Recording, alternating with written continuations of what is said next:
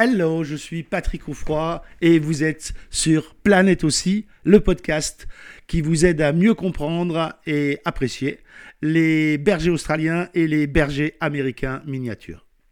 Nouvelle saison avec des épisodes plus courts et encore plus fun. Bienvenue dans la saison 2 chaque semaine pour euh, vous faire découvrir les méthodes d'éducation positive et bienveillante qui vont avec l'intelligence hors norme de nos deux races préférées, le BAM et l'OSSI.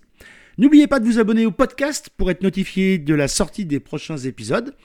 Et deux, n'oubliez pas de mettre un avis sur Apple Store. Et on commence tout de suite.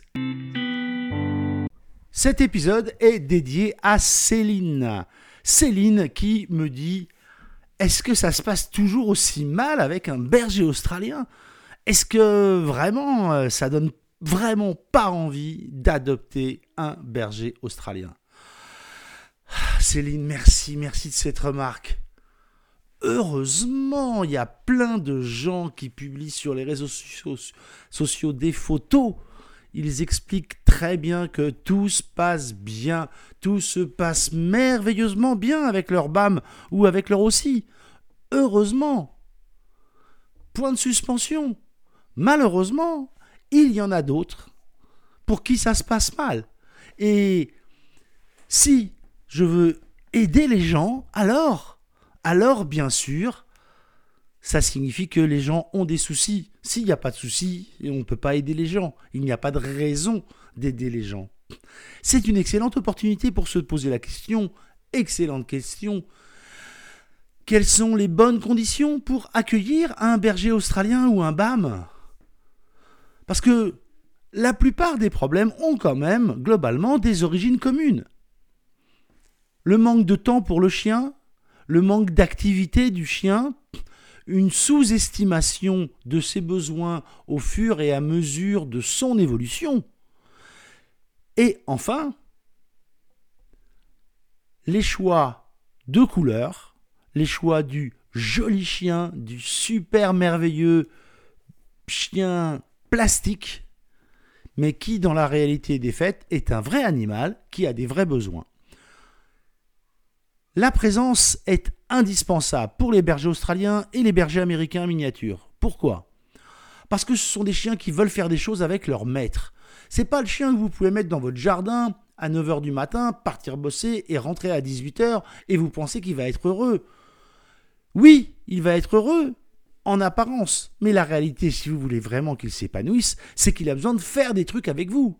Alors bien sûr, il faut générer du temps tous les jours, de façon quotidienne, des moments choisis, des moments pour vous et des moments pour lui. Oui. Mais, attention, soyons clairs, vous ne pouvez pas imaginer que cela va suffire. Il a besoin d'avoir des interactions avec des congénères, il a besoin d'avoir des interactions avec d'autres humains. Il faut le sortir, il faut lui faire voir le monde. C'est tout le travail de la socialisation, mais l'interaction avec les congénères, ça se travaille toute la vie du chien. Ce n'est pas seulement les premières semaines. Il en va de même pour plein de problèmes. Les problèmes de destruction sont directement liés la plupart du temps à des problèmes de manque d'activité. Un berger australien occupé est un berger australien heureux. Une fois que vous avez compris ça, vous avez tout compris. Occupé, ça ne veut pas dire que vous devez courir derrière un troupeau de moutons toute la journée. Encore que, il y a quelques générations, c'est exactement ce que faisaient nos BAM ou nos bergers australiens. On ne peut pas du jour au lendemain vouloir les ramener dans un appartement de 45 mètres carrés et de penser que ce chien dont les arrière, arrière, arrière grands-parents étaient des chiens qui bossaient 10 heures par jour, vont rester tranquillement, sagement, au pied du canapé, sans se dire Ah bah tiens, je ferais peut-être bien quelque chose. Évidemment que non. C'est pour ça que, heureusement, il y a plein de chiens qui se satisfont d'une vie moins active. Mais si vous ne demandez pas à l'éleveur de vous choisir le plus calme, le plus posé, celui qui a l'air d'être le moins actif de la portée, et que vous vivez en appartement, si vous avez ces deux conditions, alors devrait pouvoir bien se placer.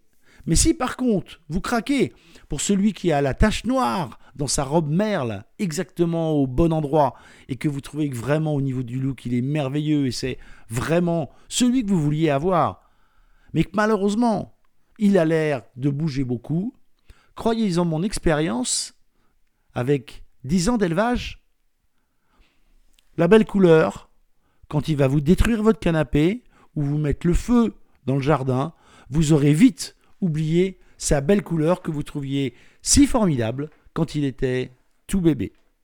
Voilà, bonne semaine, à très vite. Merci d'avoir écouté ce podcast ou ce vlog.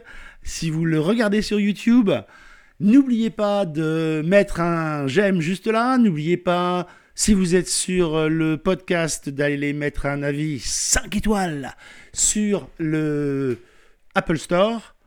Euh, enfin, N'hésitez pas à partager, n'hésitez pas à mettre des commentaires partout où vous le souhaitez et vous abonner soit au podcast, soit à la chaîne YouTube. Je vous remercie mille fois, ça aide beaucoup à faire connaître euh, mes émissions, le podcast et le vlog.